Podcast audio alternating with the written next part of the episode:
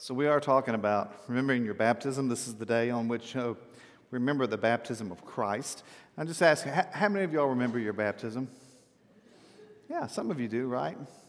Uh, I was, I, you know, I was like Paisley mentioned, I was baptized as an infant. For a long time, I used to think, I don't, I don't really remember much about that. And then, I don't know, uh, a number of years back, I was in Victoria and I was driving and I, I drove by this little uh, Lutheran church, little frame building, and I looked at that and I thought, man, that looks really familiar, uh, you know, and, and I thought, you know, I think that's the, the church my folks said that uh, they started meeting in. My, my parents were part of forming a new church in Victoria, and so before they actually had their own building, they were renting space from this congregation.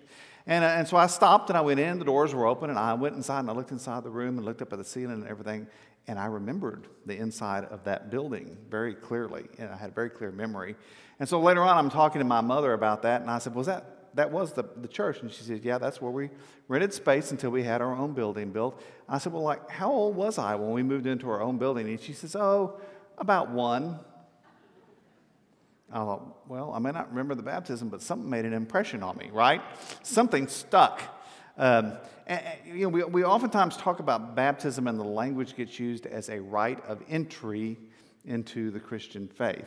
And I'm going to suggest to you this morning that, that that's not adequate, that there's something much more. That it, baptism is really its identity, it's about who we are. Uh, Martin Luther once said that whenever life got hard or things were difficult or whatever, he would say to himself, Remember that you were baptized. Uh, it's remembering who we are and who we belong to, and that we are indeed children of God in all times and in all places. And so this morning, I want to unpack a, a little bit about baptism uh, to you, and then later in the service, you're going to have the opportunity to reaffirm your baptism, or if you've not been baptized, to be baptized. Uh, let's pray. Almighty God, we give you thanks that you reach out to us and you call us into this relationship with you.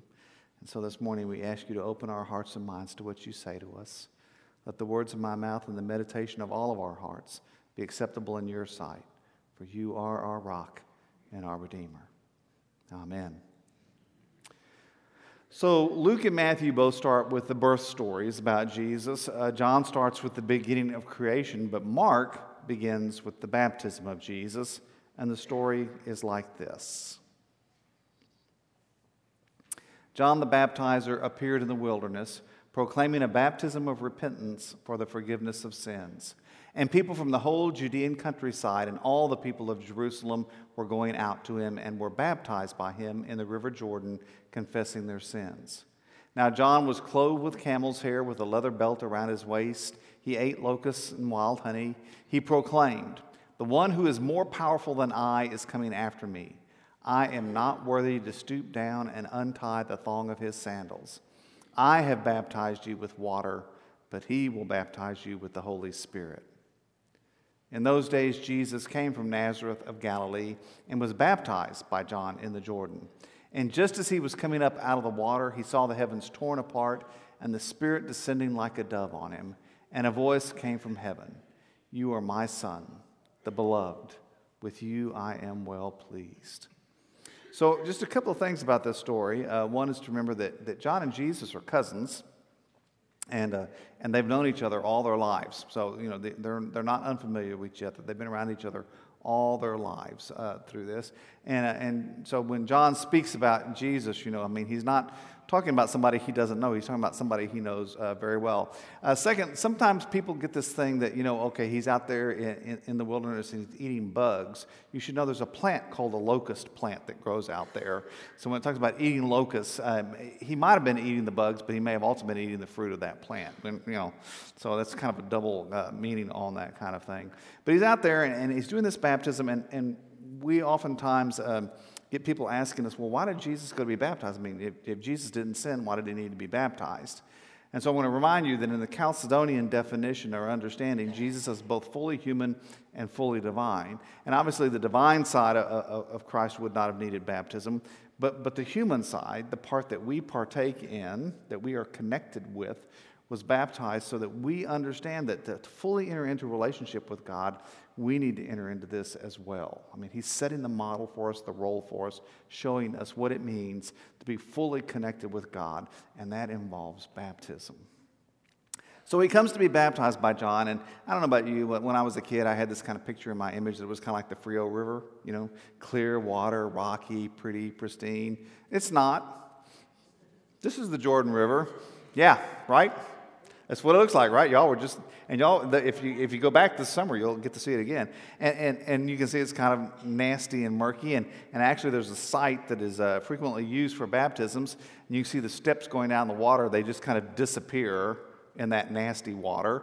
Uh, and, and, there's a rail around the outside that marks the kind of shallow area there where you can go into. It's also there to keep things from floating into you while you're in the water.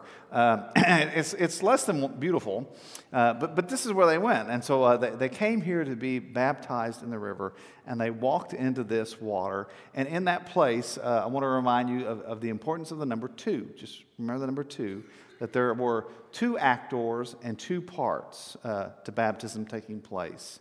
Uh, the two actors are, are, God and you. Uh, those of us, uh, we may be functionaries, you know, that are putting water on you. We may be the functionaries, but this is really between God and you. Uh, you all are the ones involved in this. And the two parts of baptism given us in Mark's gospel are baptism by water and baptism by the Spirit. Baptism by water is where we come into the presence of God and we say, I repent, and God says, I forgive. That word repent uh, is uh, metanoia in Greek.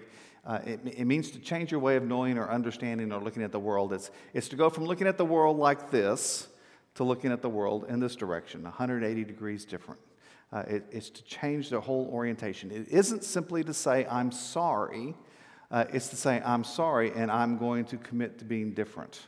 Uh, it, it's a change of, of who we are. And this part of baptism is not really unique to Christianity. Uh, this was going on for thousands of years before Christianity began. Uh, in the Jewish faith, they were known as purification rituals. Uh, they're also in other Middle East religion of that period of time. So we share this in common with a lot of other places where people come in the presence of God offer up what they need to. And, and the water represents a, a spiritual cleansing in the same way uh, you might shower the dirt off after you've been working in the yard or something. The water represents a spiritual cleansing or a spiritual washing, uh, God's forgiveness of what's been in our past. And, and, this is what John was doing in, in the River Jordan when Jesus came to him. Um, this is kind of what we picture uh, in our American culture. This is what we talk about a lot. We talk about coming to the river or being washed in the blood and all those kinds of language pieces we use. Is really focused on this part, the part about forgiveness. And I want you to hear it's just the first act.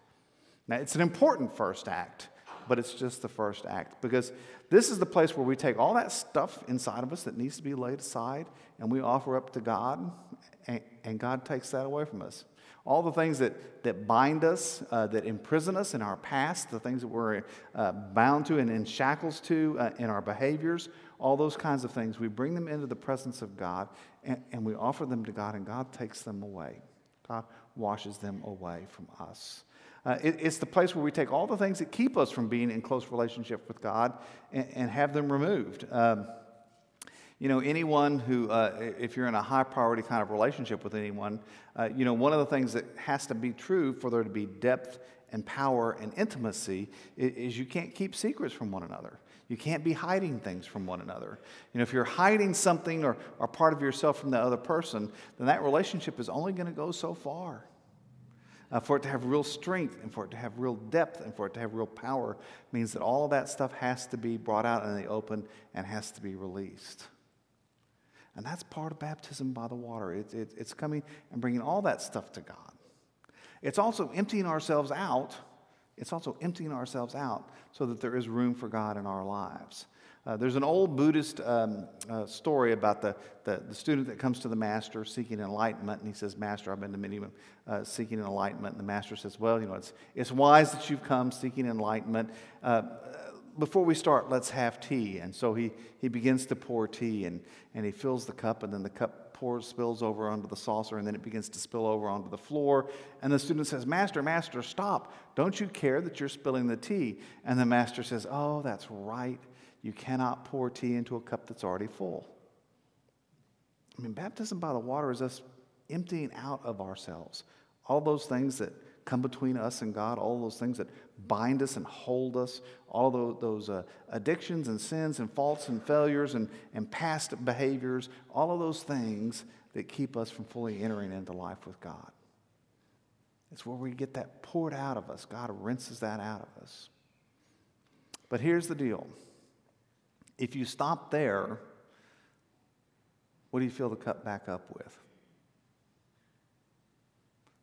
And the, the second part of baptism for those of us who are Christians is baptism by the Spirit. Having, having emptied out the cup, then, we have made place in our lives for God's Spirit to come and dwell. And we invite God to come into our lives. We commit ourselves to be your people. God, we want to be your children. And God says, I will empower you to be the people I created you to be in the first place. Uh, there's a wonderful story in the Acts of the Apostles about this. Uh, while Apollos was in Corinth, Paul passed through the interior regions and came to Ephesus, where he found some disciples. He said to them, Did you receive the Holy Spirit when you became believers? They replied, No, we have not even heard that there is a Holy Spirit. Then he said, Into what then were you baptized? They answered, Into John's baptism. Paul said, John baptized with the baptism of repentance, telling the people to believe in the one who was to come after him that is, in Jesus. On hearing this, they were baptized in the name of the Lord Jesus. When Paul had laid his hands on them, the Holy Spirit came upon them, and they spoke in tongues and prophesied. Altogether, there were about 12 of them. Before that, that second baptized, baptism, all they had was themselves. And, and too often, that's what happens. We, we, we come to God and we want to be forgiven we want to have all that stuff washed away from us. But then what we do is we just have that empty cup and we go and we fill it with that nasty water. And then we wonder why nothing's different. Because we haven't invited God to come into the midst of who we are and dwell within us. You know, you know on our own, uh, you, know, you know, we just keep repeating the same mistakes over and over and over again. I don't know about you, but you pick up the paper or you look on the internet or you watch the news and you think, oh my gosh, what's going on? You know, what's the world coming to? I mean, it's like you're watching one of those horror movies, you know, where they're, they're in the house and something's after them and, and, and they're upstairs and there's a noise in the basement. And you're thinking, don't go down there. And they go, oh, we better go down in the basement. You're going, no, don't go in the basement. Oh, yeah, we better go check out what it is. And so they go and they open the door and it's dark, right? And they start to go down the stairs, and, and you're going, turn on the light, turn on the light. They don't turn on the light. They walk down there in the dark, and they're going down, and you're going, stop, don't do it. And then something awful happens to them, right? Isn't that the way we are? you know, we stumble around in the darkness and we try to do it on our own. What's unique about Christian baptism is God says you don't have to do it that way. Once you've poured that out, I'll pour my spirit into you. God will come and dwell in that space in our lives. And God will give us God's understanding and God's direction and God's power. Now, I want you to hear very clearly it is not about us making our plans and asking God to bless them, it's about us living into God's plans. It's not about our understanding, it's about God's understanding. It's not about our power, it's about God's power. Having poured yourself out of the cup, there is room now for the Spirit to come and dwell within you. And when the Spirit who breathed life into us in the beginning comes to dwell fully within us, then amazing things begin to happen. But it's not because of who we are or what we're able to do, it's because we allow God to work in us to come and to recreate us into the people God intends for us to be. So, so when you come, I'm just going to give a quick reminder. When you, when, you, when you come and we talk about baptism, the two actors are, are God and you, and the two parts are, are water, where we say, I repent, and God says, I forgive, and spirit, where we say, I commit, and God says, I empower. You know, in, in, the early church, when they would do baptisms, uh, they would usually do them by immersion. They would take people out to the river and, and you know, bring them completely under the water and bring them up. And they understood the imagery was that, that when people were immersed, that was them being crucified and dying with Christ and entombed with Christ. And when they came up out of the water, that was them being resurrected into new life, recreated into new life. And this morning, that's the opportunity you have uh, to come and, and, and, and let all of that which binds you and imprisons you and shackles you, let all of that be crucified and entombed. And then let the Spirit, the very breath of God, resurrect you into new life and create you anew to be the people that God intended you to be. Let's pray. Almighty Father, we give you thanks that in your love you call us to this time.